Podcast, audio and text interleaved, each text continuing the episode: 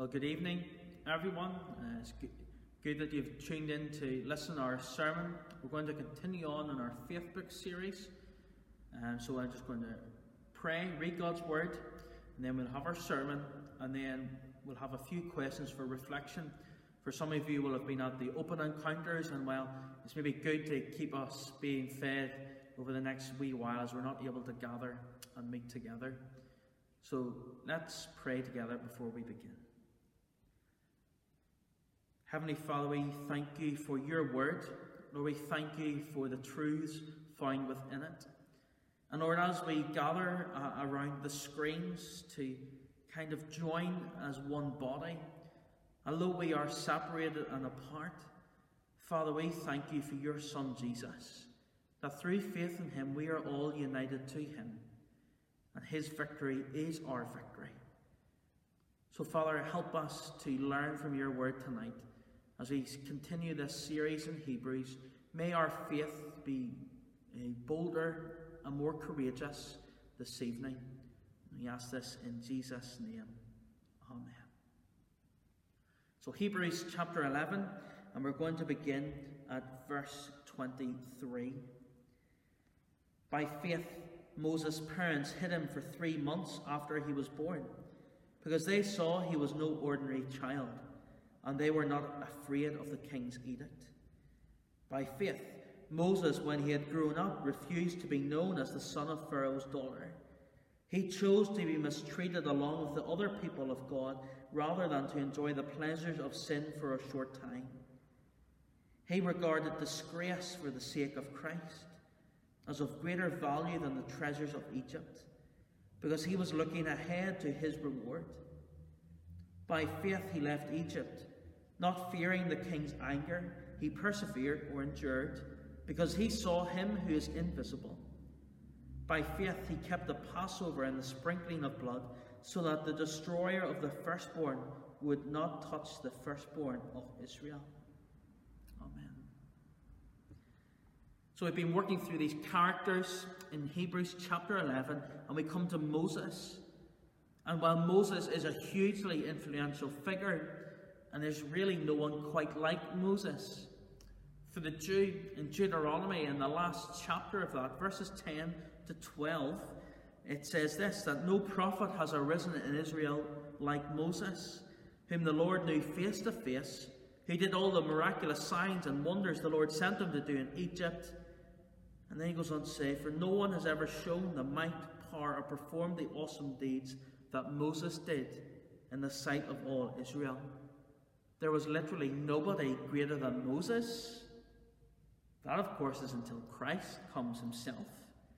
And Hebrews 3 gives an indication for that. So flick back a few pages to Hebrews 3 and verse 3. The writer says, Jesus has been found worthy of greater honour than Moses. So we're going to look tonight at verses 23 to 28. But you'll notice that Moses' life is summarised in verses 23 to 29, highlighting key moments or events in his life that spans 120 years. if you cast your eye down, you'll see five by faiths. The last one, in verse 29, has got to do with the faith of the people of Israel. But the first one's remarkable. It's the faith of his parents. So this evening we're going to look at the four by faiths in 23 to 28. And we'll use those as our guide and as our structure this evening. Hugely significant moments. Moses hugely significant moments, not just for his life, but for all of history. So, our first point today, this evening, is faith in difficult times. Moses' parents were well and truly living in difficult times. In Exodus 1, we are, are given insight into what life was like for God's people. In Egypt, they, although Joseph had done so much in that nation, he has long forgotten about. 400 years have passed and they have been told that they are becoming, they've become slaves in chapter 1. They have built cities. They will work ruthlessly, is the word used, from cities to working in the fields. And then the midwives had this awful order to kill on delivery, to uh, perform a post birth abortion. And then in the chapter 2, we have this birth of this baby boy and the faith of his parents. The king's edict is to kill all the children, every male child to be post birth aborted. But why does Moses' parents risk themselves? Why do they risk so much? Well, Hebrews tells us it is by faith. Because of faith, they defy the, the king's command. They hide their son. They take their baby and it is born. They look at the baby and see that he is a, a fine child, a beautiful child. An amazing response in many ways by Moses' parents that they weren't afraid of the king's edict, that they would hide him for three months because he was beautiful. Now, have you ever seen an ugly baby? It's maybe a good job you're at home and can't answer that this evening, but whatever this special mark on Moses was, there is something, there is something about Moses that his parents are, know about this boy, that they know there are purposes for him. So by faith, they take a risk to save their child. And remember, as we walk through Hebrews, it's important in the context that these are, are Christians, Hebrews, surrounded by Rome and the threat of persecution and even death. What an encouragement this is for them to have faith in difficult times. And surely for us, to have faith in difficult times, to be solely relying on God, to be looking to God, to be fixing our eyes on Jesus, as Hebrews 12 will go on and say. And after hiding for three months, they sent Moses into a mini ark, a basket, and they sail him down the river. God looks after Moses. They send his big sister around to see where he ends up. And Moses just so happens to be picked up by Pharaoh's daughter and ends up in the Pharaoh's palace. Just like Esther, God is in all of these details. They had a boldness in their faith. Yes, the baby was no ordinary child, but they weren't afraid of the king's edict. They had faith difficult times, surrounded by death and slavery, but they kept going. As an illustration for us of courage and boldness in our faith, faith overcoming the fear of man, faith as a, a gift of God's grace to help us in fear. It allows us to look away from human laws and trust and confide in our God. It allows us to turn to an unseen God in the midst of uncertainty and trial. Faith allows us to act. Arthur Pink says this that faith regulates the affections. Faith regulates the affections. Faith allows us in the middle of doom and gloom to have and bring peace and joy. Faith subdues fears and produces courage. Faith sustains our hearts in, in severe trials. Faith in Jesus in difficult times sustains us and helps us. Faith causes us to, to act as we daily trust in Him. Because isn't it amazing that the story of Moses' faith begins with his parents' faith? Surely there's something significant enough for all of us. The faith of his mum and dad. A reminder for our young families that you know, to teach their children that they grow up in this kind of history where, yes, they sense a, a purpose for this little boy, but they take a great risk. Their own personal well being. They did what they shouldn't have done because they're surrounded by slavery, persecution, and death, but they all act by faith. They just didn't toss him into the river hopelessly, but it's hardly a surprise to us that Pharaoh's daughter wanted to keep the baby, that Moses' sister was able to get a wet nurse that so happened to be his mother. Moses was kept through his parents' faith and God's hand. They had faith in difficult times, yes, but they also nurtured Moses. Faith in difficult times requires action, to listen to God's word and to pass it on. Second, faith values Christ above all else. See, by faith, Moses has made a decision to go with God's people rather than going against God and with, along with Pharaoh. He rejects Egypt. He is the prince who ran away to give up all the, the financial help that he would, could have. And these verses are really pointing to verse 11 to 15 of Exodus 2, where Moses sees an Egyptian beating a Hebrew slave, and he decides to kill the Egyptian and bury him. But in verse 15, it is uncovered Pharaoh's. The, the, what Moses had done is un, uncovered. Pharaoh hears what he's done and tries to kill Moses, so Moses flees. There's 40 years between his birth and this moment. Many years have passed. But Hebrews tells us it's an action of faith. In Egypt, Moses had all the security for himself because outside of the palace there wasn't much. Instead of living it up, the alternative was slavery. Why would he give it all up? Because he realized he could not identify himself with Israel, with God's people, with his people, as he describes in Exodus 2, and with the Egyptians at the same time. Moses is taught, brought up by Pharaoh's daughter. Stephen tells us in his sermon in Acts 7 that Moses was educated in all the wisdom of the Egyptians. But in spite of all of his training in Pharaoh's court, Moses decided to act out his faith in the God of Israel and severed his ties with Pharaoh's daughter. Instead of being looked on in favour in the palace, he decided to be mistreated as one of God's people. He recognized that he couldn't do both things. We, and we can't be friends of the world and friends with God at the same time. We can't be happy in the world and happy with God's people. Moses makes a radical decision. Some of you would have been Moses' age uh, as Moses acts this, younger or older. And like Moses, you have to decide what you're going to do to follow properly or kind of tiptoe your way through this world. Are you really going to live as God's follower? Do what is crazy and take your stand for Jesus properly, just like Moses. Because Moses, as someone describes it, opts for treasure rather than pleasure. Egypt offered, offered social status, material gain. But he goes to the Israelites. Why? I think this is amazing.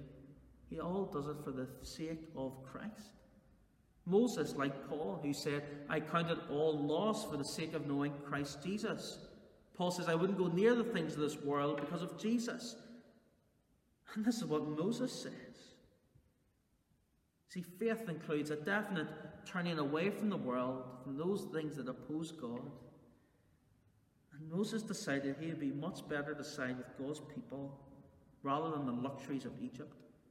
Moses deliberately removed his HRH as being one in the palace, his privileges and, and his uh, privileges and pleasures would disappear. The people who had raised him, who had taught him, who gave him so much, who invested so much in him, he'd rather leave and go with God. See, Pharaoh's palace is an unusual place to find one of God's people. And we find ourselves in unusual places and certainly an unusual time in the world. We learn that Christ has to be greater value than anything else, even toilet roll. These Hebrew Christians, they are under threat as they receive this letter. They have seen some drop off in their faith. They've, some of them have gone the way of the world because it is hard. And the writer tells them to have faith have faith that values Christ above all else. The earthly riches are worthless. Moses chooses to go with his rich ancestry rather than the, the, the riches and authority of the palace. And for some of us, we need to go back to our heritage rather than this world. This prince would run away into the wilderness to be exiled and oppose Pharaoh putting his life under threat because of his faith.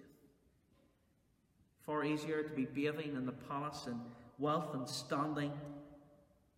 But Moses recognizes, the writer tells us here, that the pleasures of sin are not eternal, they're only temporary. And Moses gives them all up because of Christ. Moses looks past the situation. Pharaoh's anger, what he might have had in the palace, and he understands that God is greater than Pharaoh. One of those slippery mornings when there's ice on the ground, Sarah was heading off to school, and she normally looks like Buckaroo she leaves through the back door. You know, the coat on, the scarf, a couple of bags, uh, or lunch bag, a file maybe, and her beloved cup of tea, or in a keepy cup. And as she walks up just a slight slope, away she went, bags off, file up, and as it fall, starts to fall, pages come out, it crash lands and burst, and there's pages all over the place. But the most important thing is okay. That's her, her cup of tea. Her tea, not a drop was spilt. Her tea was valuable. She held on to it. And we often hold on to the things that we love most or we value most. But what does the writer of Hebrews tell us? Well, Moses regarded disgrace for the sake of Christ of greater value than the treasures of Egypt. Our faith in Jesus must have greater value above all else. It is Christ that we have to hold tightly to. He is the most valuable thing to us. Moses knows there is to be a reward, just like the, the people in verse 16 of Abraham and others. They look forward to a heavenly city with all their riches. Well, so does Moses. Moses' focus is on Christ. Christ. How can his focus be on Christ? Well, Moses must have known the promises. The promise of Abraham to Abraham, Isaac, and Jacob. The promise of that one who had come to bless all nations. The, land, the promise of a land and a people. But he also must have known about the seed in Genesis 3. Moses, he has no idea of the person and work of Jesus Christ, but we do. Moses relied on God's word, the promise to Abraham, Isaac, Jacob, and all the way back to the garden, that a person from them would bless all nations. The Messiah, the Christ. See, Christ is central to the Old Testament as well as the New. Moses knew this spiritual perspective on life, on Christ, would be far better than the riches he would have in Egypt, Egypt's court. There is a reward for us who trust in Christ, not because of merit, but because of his work. Thirdly, faith is enduring. In verse 27, this is the third by faith. And it says, He endured or persevered because he saw him who is invisible. Moses simply opts for the invisible rather than the visible. Paul says that we are to fix our eyes not on what is seen, but what is unseen in 2 Corinthians. Those things that are, are temporary, or not those things that are temporary, but rather eternal.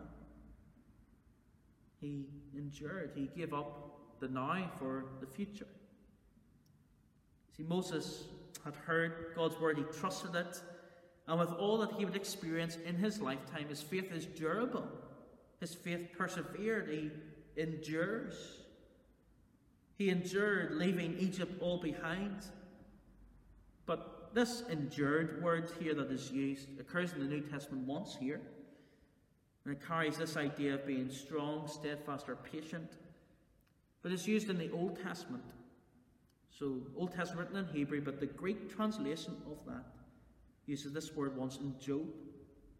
After Job has lost his sons and daughters, his livestock, in chapter 2, his painful sores from his head down to his toes, and his wife says to him, Are you still holding?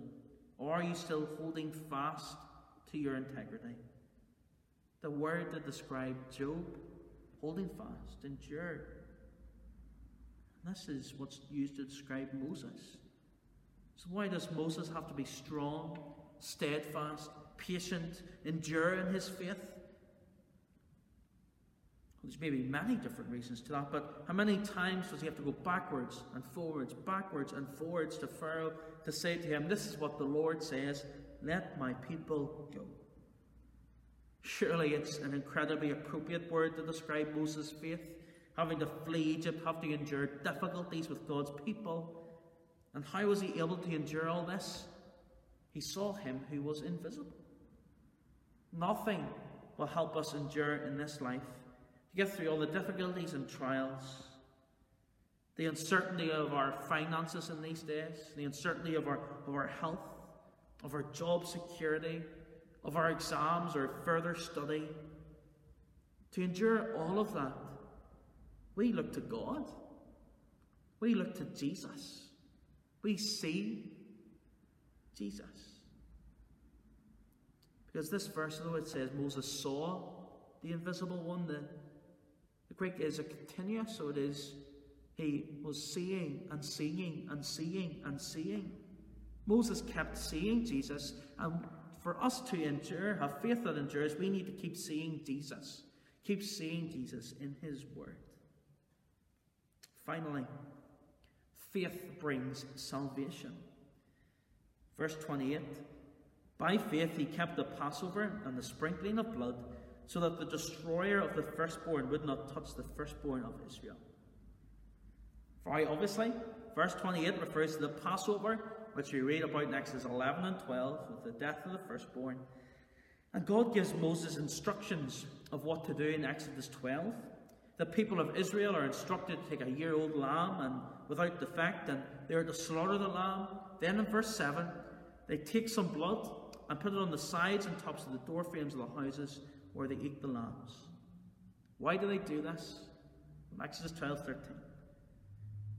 The blood will be a sign for you on the houses where you are. And when I see the blood, I will pass over you.